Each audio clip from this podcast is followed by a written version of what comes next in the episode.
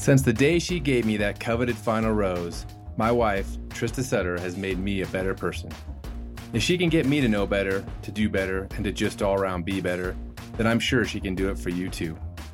You're listening to Better Etc. with my wife and your host, Trista Sutter.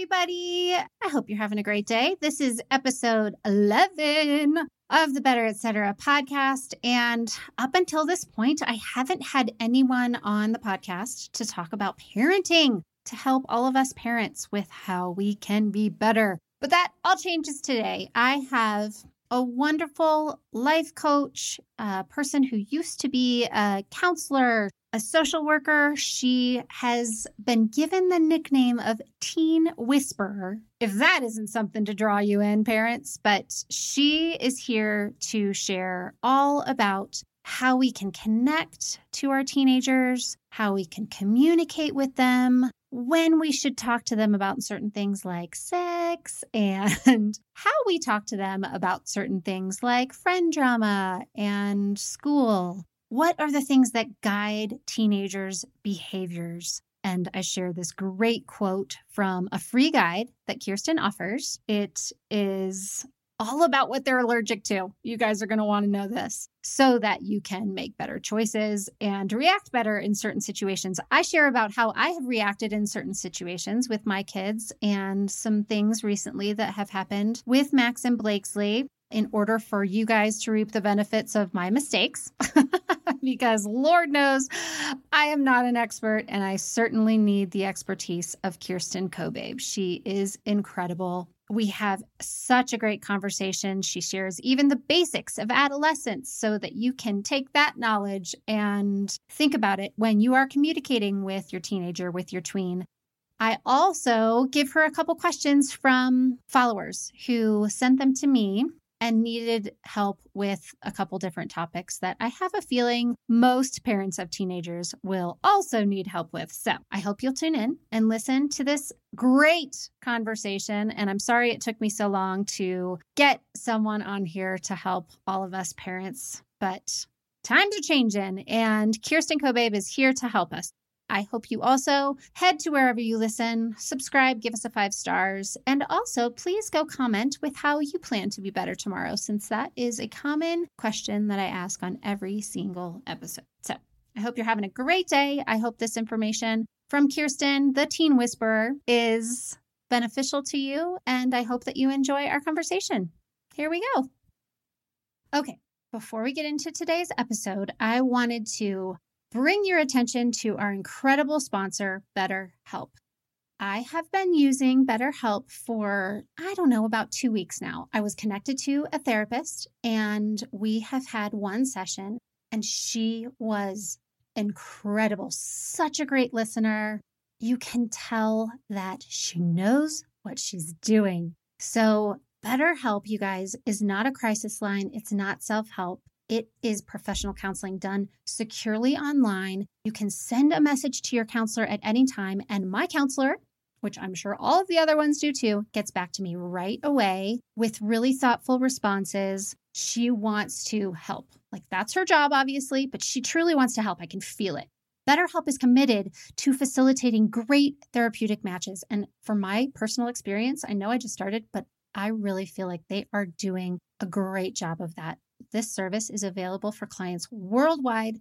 It is more affordable than traditional offline counseling, and they can help you with anything. They're licensed professional counselors, specialize in depression, family conflicts, relationships, sleeping issues, which oh my gosh, I'm having a lot of those. I'm also dealing with a lot of anxiety and stress, or they can help you with anger, they can help you with grief or self esteem, trauma, really anything and anything you share is confidential.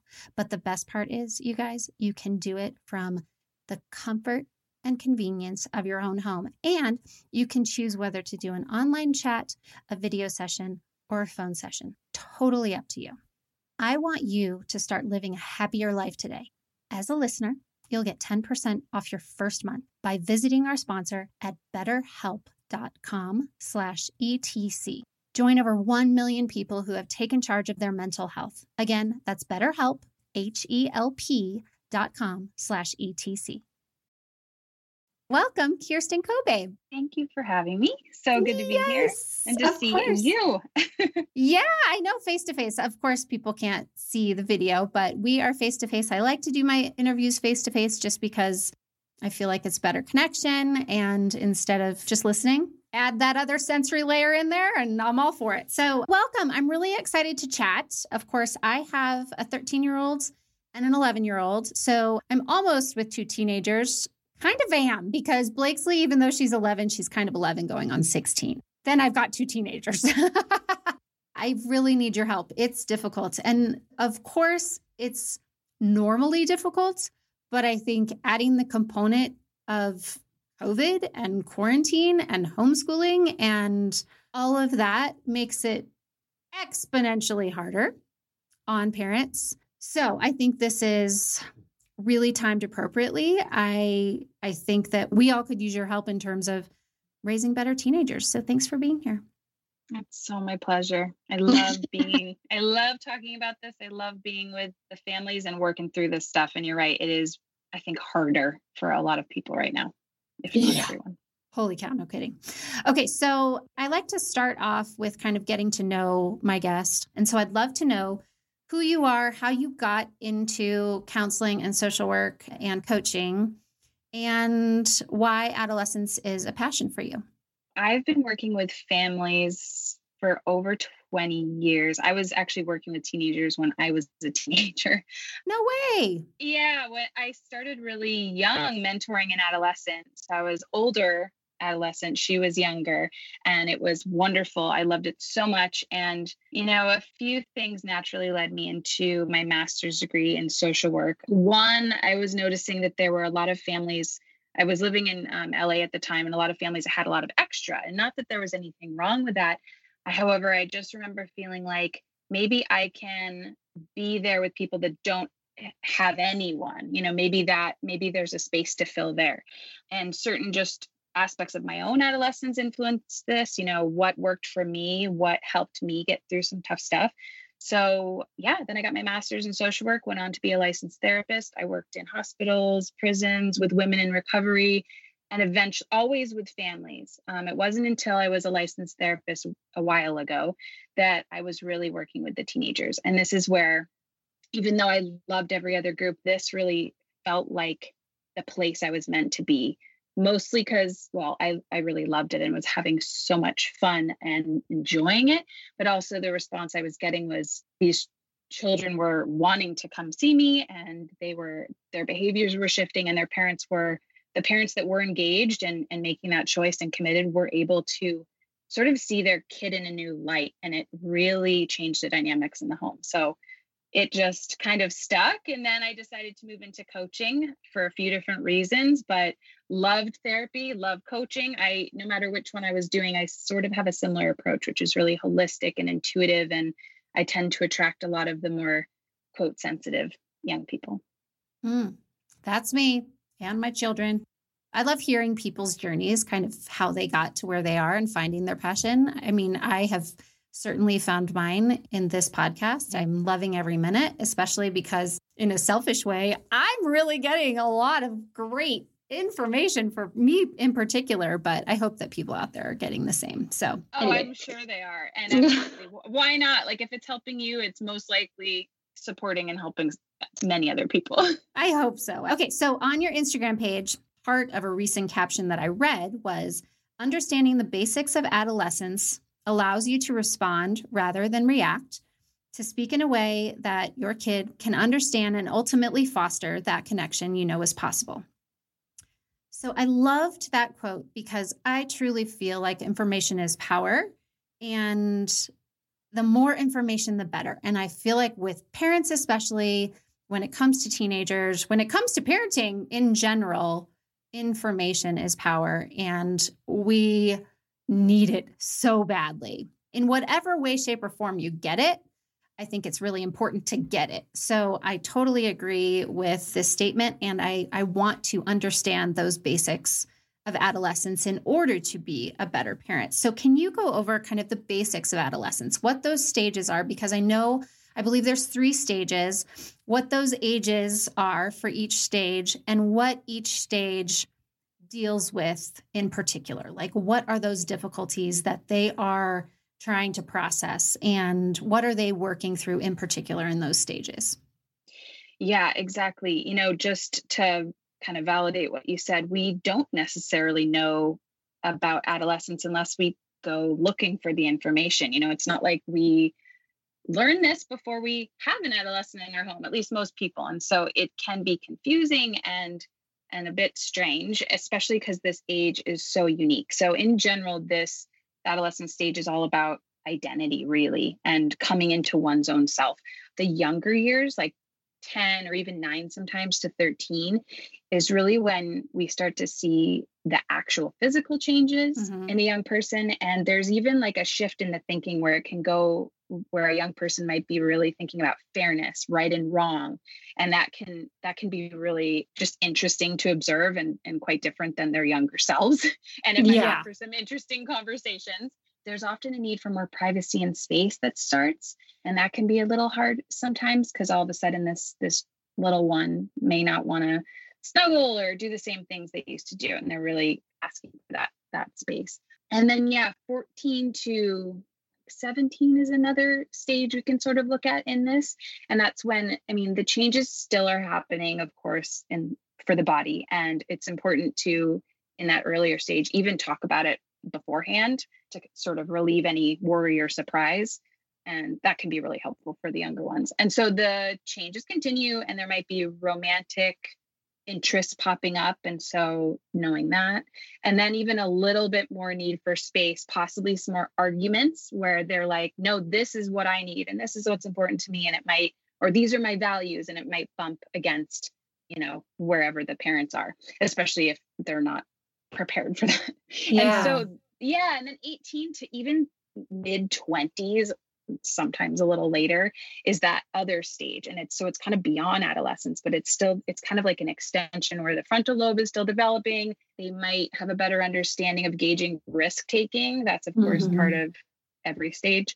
And that's really where that individuation really unfolds. I mean, it's a kind of a lifelong journey for all of us, but that identity forming, cultivating, forging one's way into the world. They're leaving the nest. They're saying, no, this is what's important to me. And they might, it might be very different than what they grew up in. So that's kind of how I look at the stages. There's a few other ways people do it, but that's kind of the most like simple, clear three phases. Love it. I am all about organization. So putting them in little segments or time frames really is helpful to me. And you said so many things that really resonate. Privacy is a big one. So Blakesley, she was having a rough day with with some friend drama. And I mean, she's in middle school goes with the territory, right?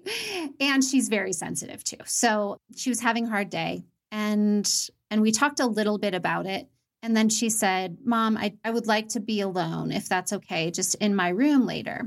And I said, Yeah, but if I need to come in and ask you something, then I'll I'll I'll knock and and come in. And she goes, But mom, we talked about this a while ago, and you said if I ever need time to myself, then you would give it to me. And I said, You are so right. And it made me want to cry because like cry because I was proud of her for st- for saying that to me and saying, you know what, mom?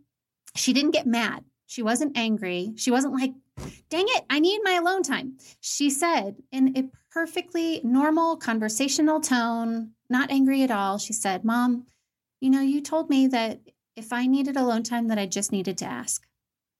So is it okay? And I said, You are so right. And you get your alone time and you just let me know when you are okay to come out or just come out of your room and I'm always here for you. I'm always here to talk. But it was it was kind of a beautiful moment, you know, where she she was maturing like right before my eyes and and actually asking for something that she truly needed and reminding me in a kind way that that's what she needed and that that's what I had told her and that I should honor that. So I was really proud of her, you know?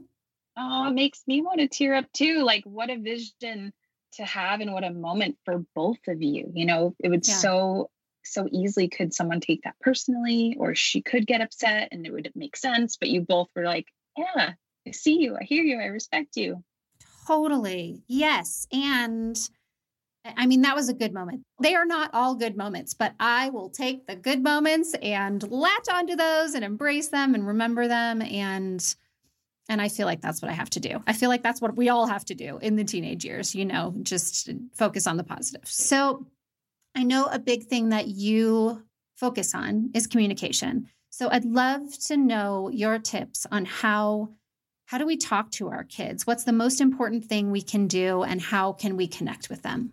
Yeah, for sure. This is huge and and it's so different than when they're little, you know, especially cuz we used to maybe say parents used to say like here's what I expect, here's what we're doing and and sometimes there wouldn't be a peep out, you know, it just would go seamlessly sometimes. But the teen years are different and and like the example you just shared, actually, you were able to really tune in and listen when she shared what was going on for her. And so listening and curiosity about where your teenager at is going to go such a long way. I mean, if we think about a teenager's day, they're very much just being told what to do and going class to class or Zoom call to Zoom call. And so tuning mm-hmm. into where they're at and really listening and taking a breath. The other piece is when, you know, your teenager is sharing, we can, for example, if they're like, oh, I hate school or my friend, you know, or my teacher, I'm really frustrated, or my friend did this, we can hop quickly to the fix mode mm-hmm. and the wanting mm-hmm. to make it better, which is so natural. Who wants to see anyone suffer? I mean, no way, especially our children or in our families. So, you know, it's important to actually just validate, continue mm-hmm. listening, continue being curious, and then validate what they're talking about. What do you hate most about school? This is something that a lot of us don't think about saying because we jump ahead we think they're going to be miserable. And if we say that, we'll keep them miserable or they won't go to school. But it's really like, yeah, what do you hate? Because there might be something going on they need to talk about. Mm-hmm. And if mm-hmm. we if we ask that, then they know there's an open door. Whether they decide to share or not, it's up to them. But at least they know, oh, okay, mm-hmm. this is a place I can maybe share that. Instead of too bad, we all have to go, which is a more common reaction. Which is what I say all the time. Of course, because we jump ahead and we're like, oh crap, oh yeah. crap, this is gonna get bad. I need to fix it. Stop it, you know? Yes, you have to go to school. I don't care. I went to school. You have to go to school. It's so natural. It's like in our lineage, you know, it's in our language lineage. So it's really rerouting that and being like, yeah, what do you hate? And it's okay to ask that. And it can feel really strange at first though. And like, am I supposed to be saying this? I was thinking that, but you know what? I actually want the kids to get home today so I can ask them because I swear I say, how was school today? Every day, you know, it's the normal question when they get in the car at carpool. And Max is always like, eh, or whatever. He just doesn't like it. Blakesley is my, so we just went back for, from winter break. You know, we just started school again. And luckily my kids are in school, in person in school. And yay. Uh, yay. Seriously, I, my heart goes out to all the parents and the teachers who are, and administrators who are having to deal with homeschooling and online learning. Uh, it's just a lot. So, anyway, I'm very thankful that they're in school. Anyway, so the first day back to school after winter break, it was like the first day of school for her. Like she was all excited. She wanted to wear her new stuff that she got from Christmas, you know, her Doc Martens and her and her new coat and her leggings from Athleta and whatever. She was all excited. And Max could not wake him up. You know, he was like, yeah. So anyway, and and she she is of the belief that, you know, school isn't cool to like. So she often says, eh, I don't like school or whatever, but I I think that she truly down deep does love it. So I totally get that. And I really kind of want to try it out when they get home and just be like, okay, you hated school today. So what'd you hate about it? Instead of being like my normal annoying mom and saying, well, hmm, well, I'm sorry you hate school, but you have to go. totally. I know. I think we forget in all our relationships that like we don't have to connect only on positive things. It's like we can join someone in what sucks. And that's, I mean, how comforting is that? And we might learn a lot too about what's really going on or, you know, or what their values are and what their perspectives are. So I'm excited for you. Yeah, I think it'll be fun. One more thing, maybe, is not taking it personally, not taking mm-hmm. anything personally. Sort of when they want their space, like you were mentioning about your daughter, it's not necessarily because you do anything wrong or they don't love you anymore. It's like you know, human nature, we can kind of go down that rabbit hole, but it's not taking it personally. Even if they say, I hate you, like in, in heated moments, it's remaining cool, calm, self regulate, because we can't help them self regulate if we're not doing that ourselves. And we can't expect mm-hmm. them to if we're not. So that's the other piece, trying to take it personally.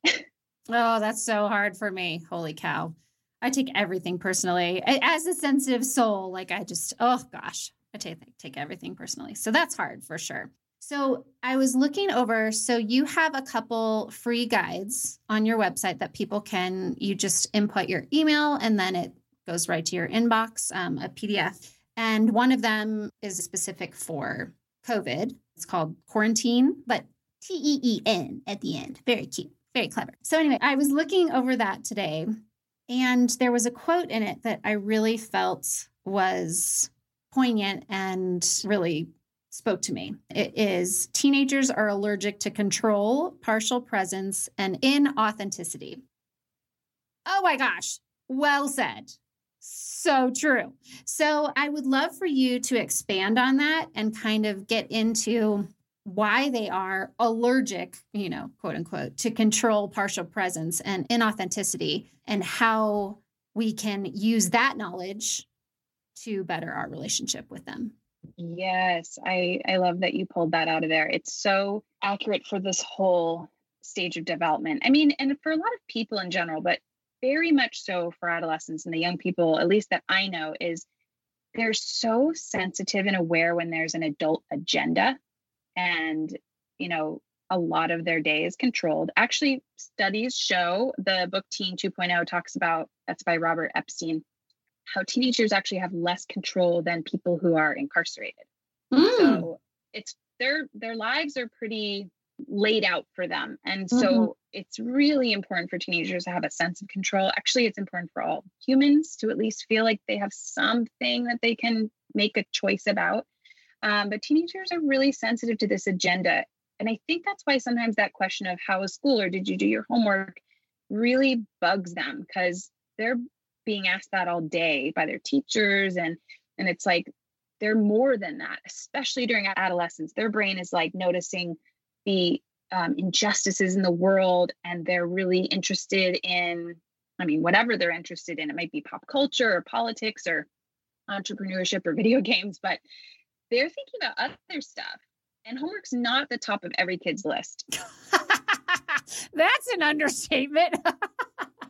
Like rarely is there this very type A young person where it's their jam. There's so many young people that are creative and need to move their bodies and, and their values are so different. So when there's this agenda, when everything's about control, or when someone's just asking them something be for their own reasons, but doesn't really care about the answer, just trying to get them to move in a different direction, or you know, they're just it doesn't feel good for them this is what I understand from the young people that are in my life. And so it's really kind of just even knowing that. So, how can we be authentic with what we do ask and how we do engage? So, it's like talk about stuff they want to talk about.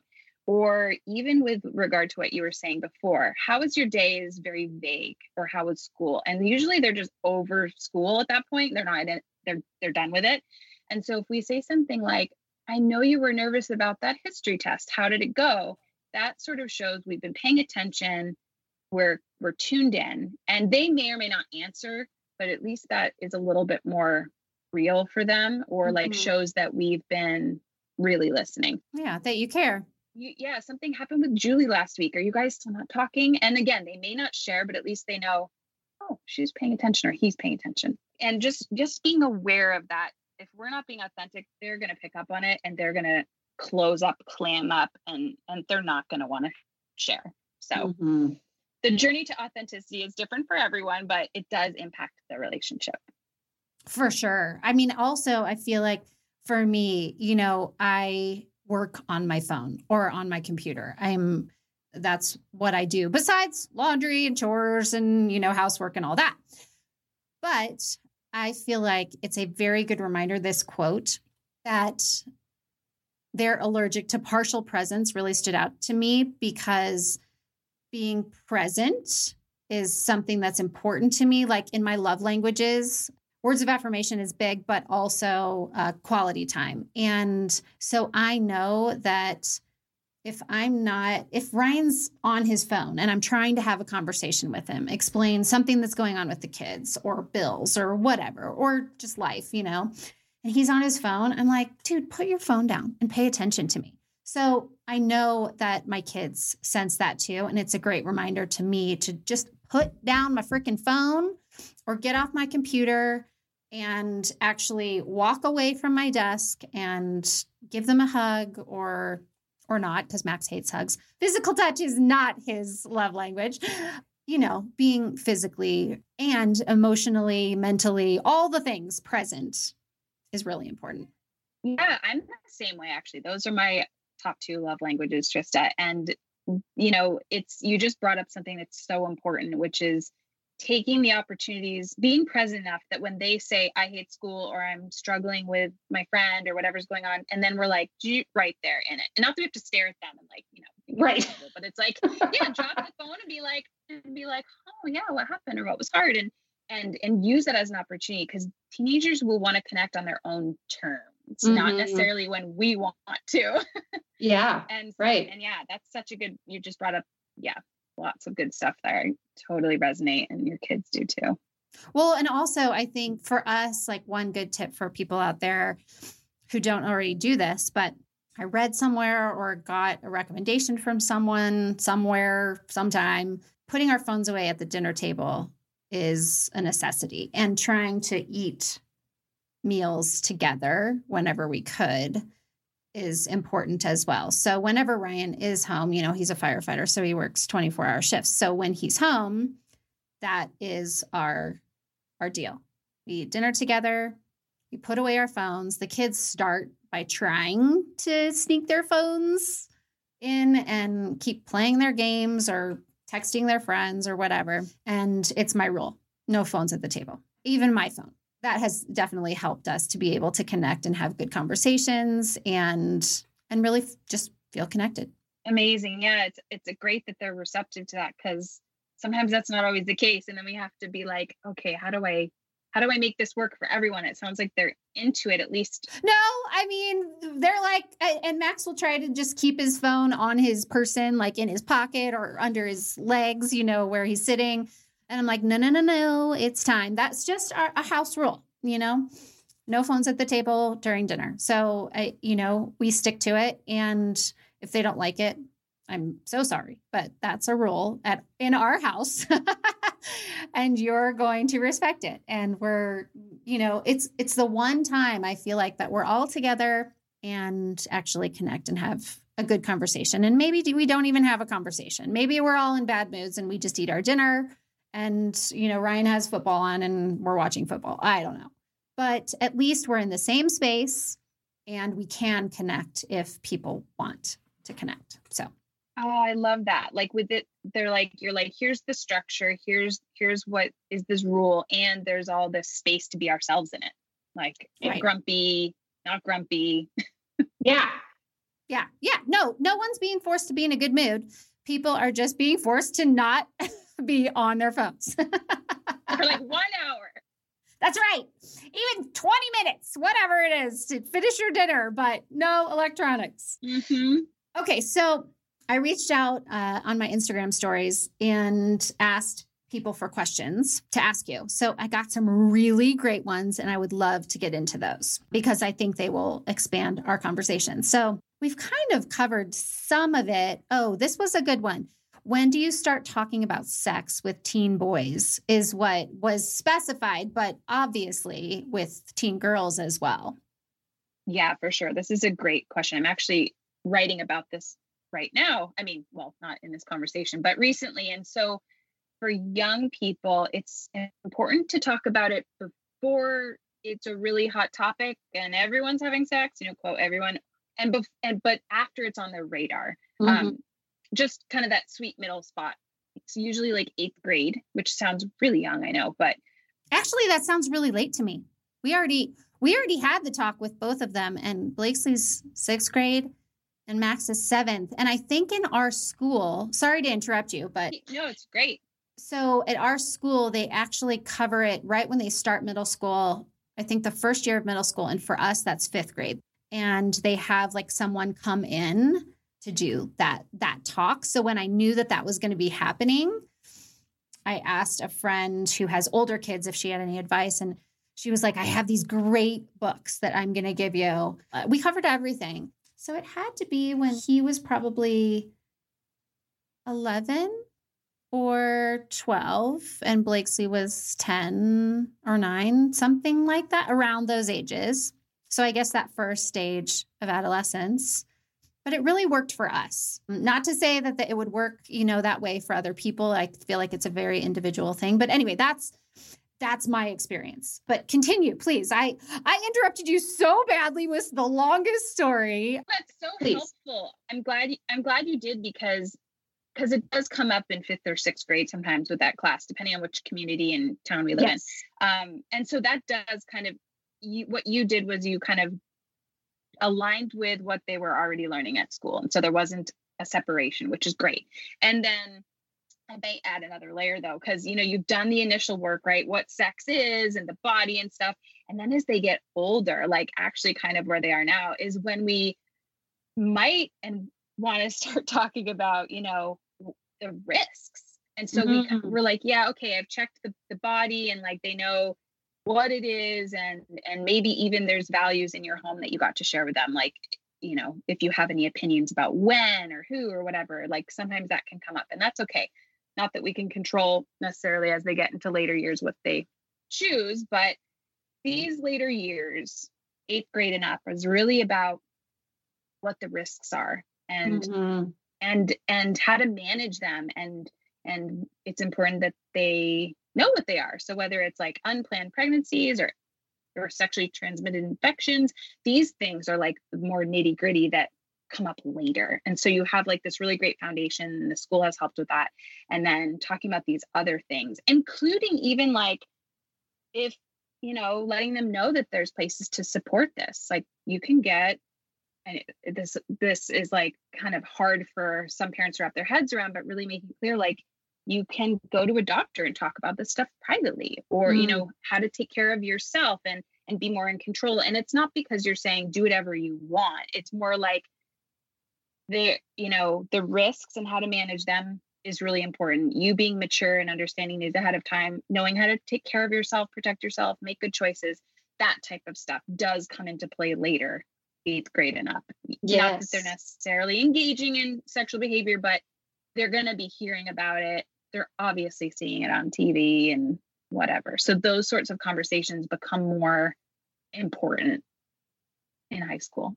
oh, for sure. Right. And I how to treat people and yourself and and peer pressure and yeah, all of that. I feel like the risk are definitely and the next important conversation to have. And I anytime it comes up, we'll we'll talk about it. You know, we recently had a conversation about peer pressure, but so but I really wanted to get that first conversation in there when it was happening in school because if they're talking about it in school then they probably have tons of questions and i want them to know that they can come to, to me always for sure that's yeah. and that's huge because knowing that they can come to you when they want and feel comfortable and you're going to hear them means you actually will have more influence too because your connection line of communication is strong so then actually you can have an influence.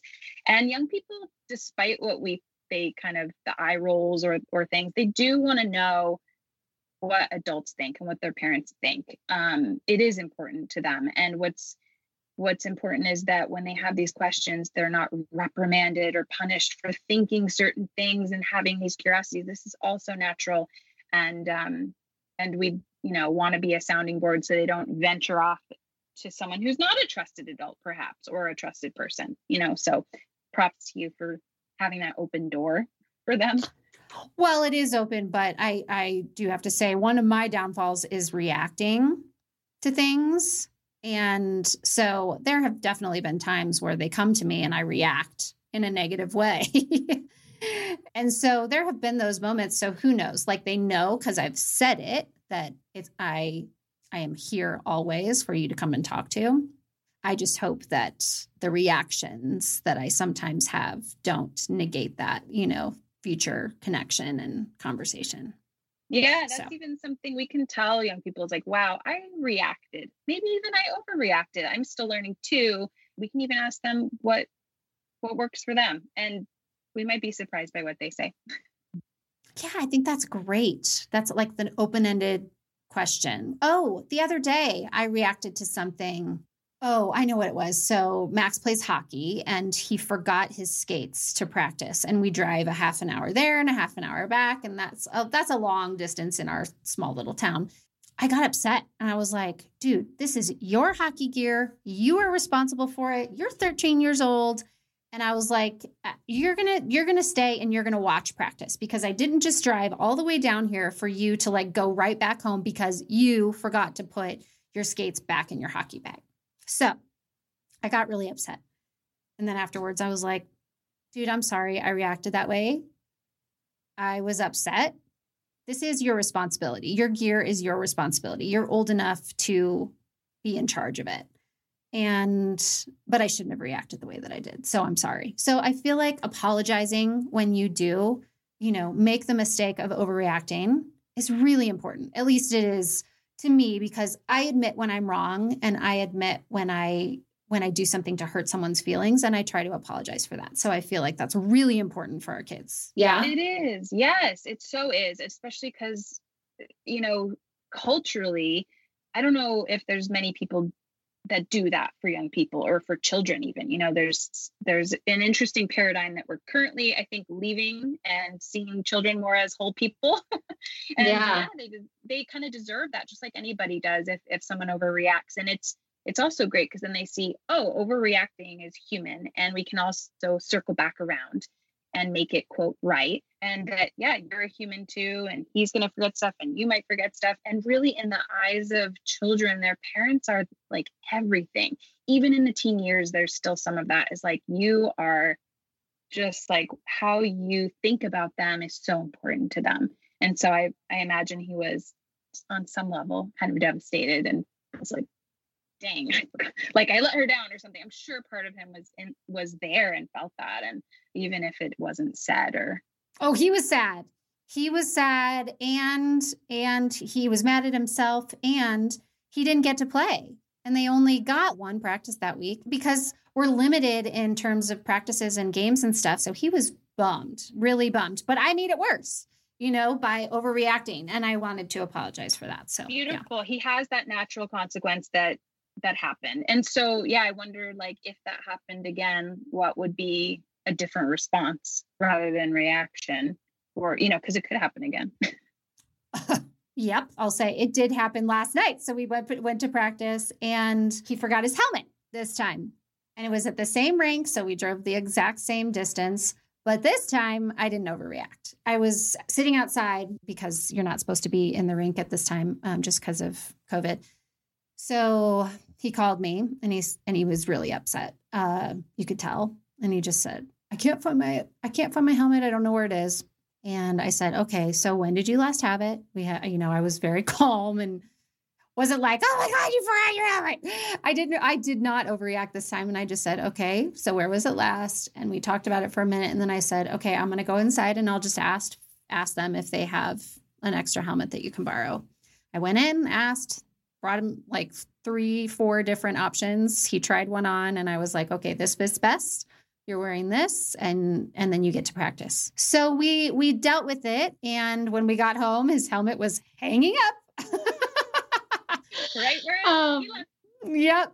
Well, he actually leaves all his stuff in his bag, I think, because he's worried that he's going to forget stuff. And he's done that for a long time but now he's going to have to just take a look around and make sure he's got everything. Um, so I think it's, you know, ultimately a good learning lesson. Oh, for sure. And that's beautiful because everybody needs help sometimes. Some people are more forgetful than others. And so it's like he got he got the memo this time, like, oh shoot, I forgot something, but I still am worthy of support.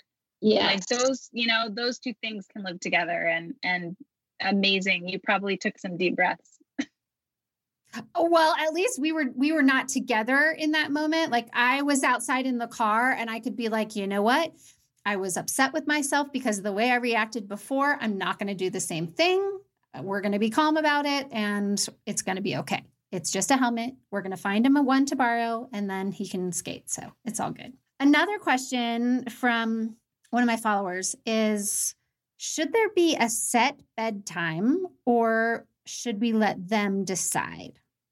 Oh, I love this question.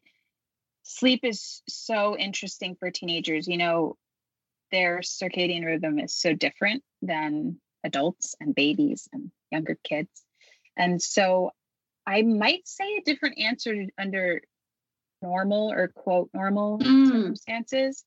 Although, right now, given how everything's just upside down, backward, sideways, a mess, and every kid's life is so different, some in school, some on Zoom, it's really more about the quantity.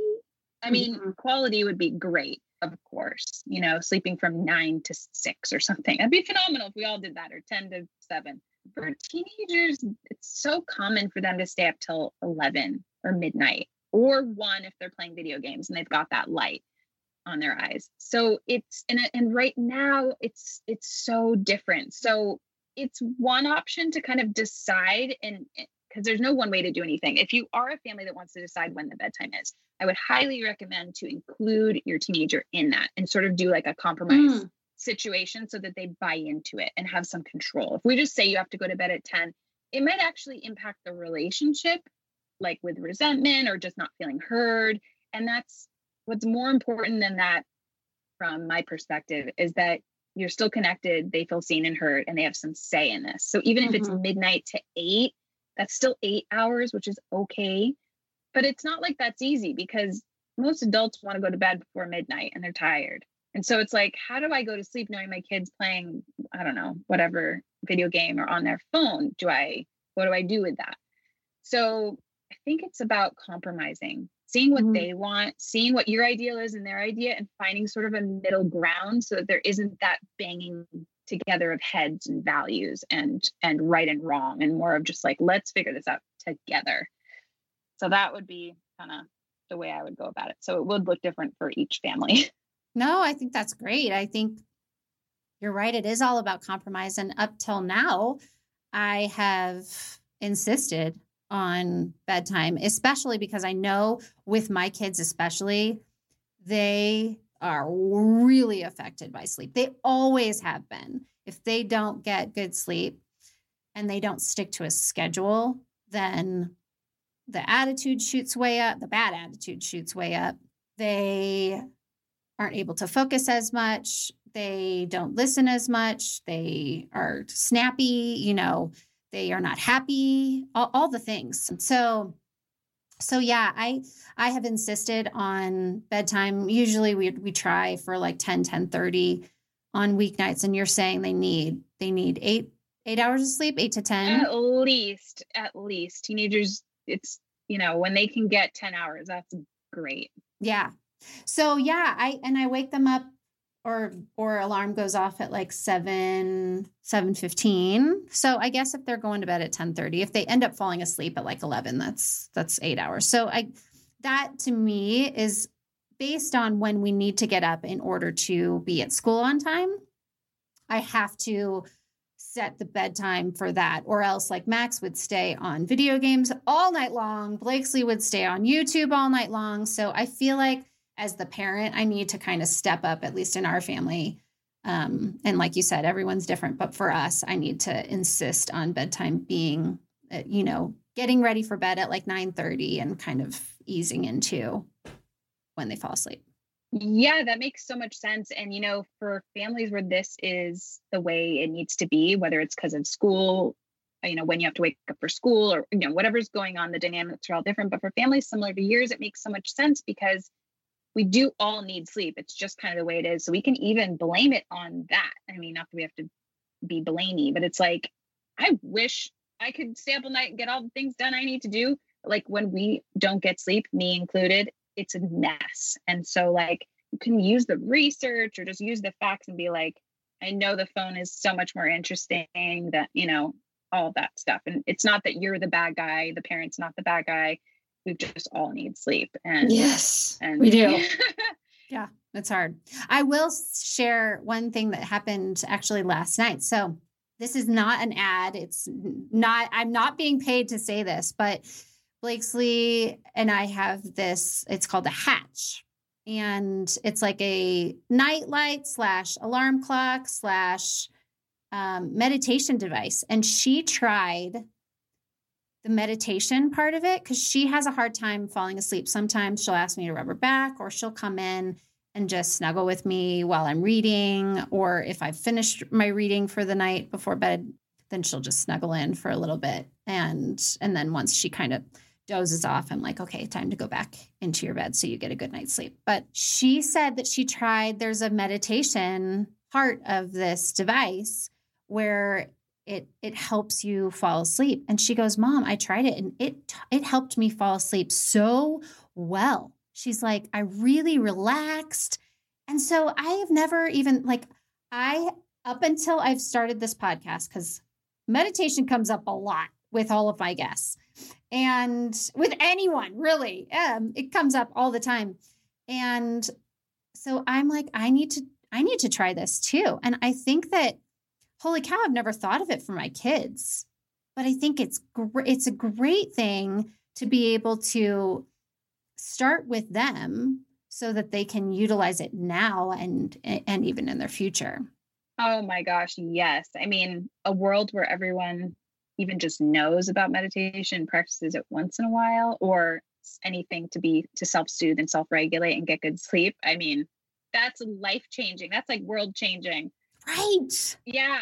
It's so it's that's that's amazing. Yeah. I was like, great. And I wasn't even the one that was like, you need to do this. You know, she did it on her own and and she loved it. And I'm like, okay, let's encourage that so that you can get better sleep. I want you to sleep better because, you know, I was having sleep problems personally. And Ryan read this article about blue light and phones. And, uh, you know, typically I was bringing my phone into bed and working until I turned it off and laid down. And of course, that affects everything. The blue light, you know, we have LED lights in Blakesley's room. Just she she likes them for aesthetics. And so we change her blue light to red light at night so that she can sleep a little better. And I think it's really important. Like, do you have thoughts on when to stop the electronic use before bedtime? Is there any kind of guideline in terms of when you should? For for your teenagers especially. You know, I don't know the full science of it, but from what I'm kind of remembering, because it's I've definitely read about this before and and know for all of us it affects us, but teenagers are just more sensitive to yeah. life in general. They just are heightened and their brain is expanding and their eyes are opening a whole new way.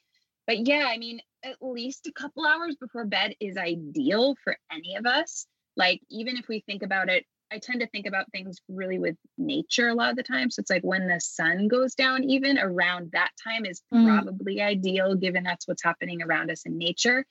But that's hard in the wintertime. And I mean, with school right now, some kids actually are doing homework until 7 p.m. on their computers. So it's so so very it so varies but you know mm-hmm. i think the more time before bed the better and if we do need to be or if they do need to be on their devices having those glasses that that yes. block that light would be helpful um and and celebrate the wins if like three out of seven days of the week they're they're you know off at an early enough time and are sleeping well like great and that can grow you know when we focus on what's working we can grow that Mm-hmm. Um, but so often, of course, we focus on what's what's not right. Our brains are sort of wired that way, especially yeah. under stress. yeah, totally. Yeah. I love this conversation. Okay, so sorry, I tend to sing when I'm excited. okay, so I always end uh, each conversation with each of my guests with this question Kirsten Kobabe, how will you be better tomorrow? And this can be personally or professionally, whichever you like. It's just my way of infusing the theme of my podcast into your life, and then maybe people out there can relate to it as well. Yes. Well, your shirt is reminding me of gratitude, which grateful. I have. Yes, grateful. this is so, so important. And I'm excited to read your book because Oh, yes, you have a book about gratitude. um, I'm really interested in being more grateful because, like we were just saying, our minds can kind of move to the places where things could be better or and they can always be better and they can always be worse. So, what can we be grateful for right now? It's very presenting, and I love this.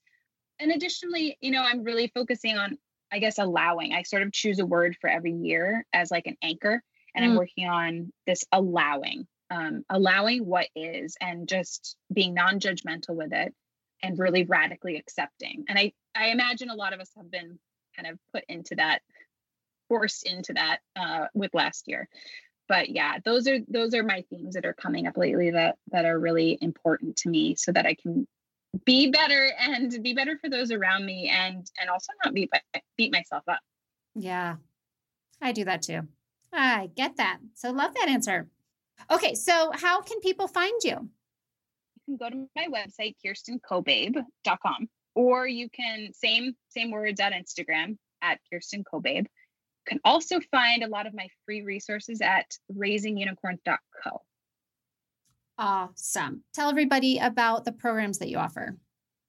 So I have a basics program, sort of understanding the basics of adolescence so that, you know, you have that foundation. And then every couple of months I do a more in-depth course that's six weeks, includes sessions with me and really dives into what some of the blockages or stuck places might be and how to really transform them so that you can have that connection and relationship and rapport throughout those inevitable waves of adolescence because we can't really avoid those but we can have a more control over how we respond and having a solid foundation for those waves to sort of land yes such good information okay well Thank you, Kirsten. It's been a pleasure. Such good information. And I'm thankful to finally get into the parenting realm and, and offer some support for people out there, including myself, on how to better raise our kids. So thank you. Oh, it's so my pleasure. Lovely talking with you. Thanks so much for joining us, everybody. I hope you feel a little better after having listened. Please be sure to rate, review, and subscribe anywhere you listen to your podcasts. If you're enjoying our show, please send it to a friend and put a little better into their lives. Also, if you would like to find me, you can go to Instagram at Trista Sutter or Facebook at Trista Sutter fan page. Thanks, everybody, and have a great day.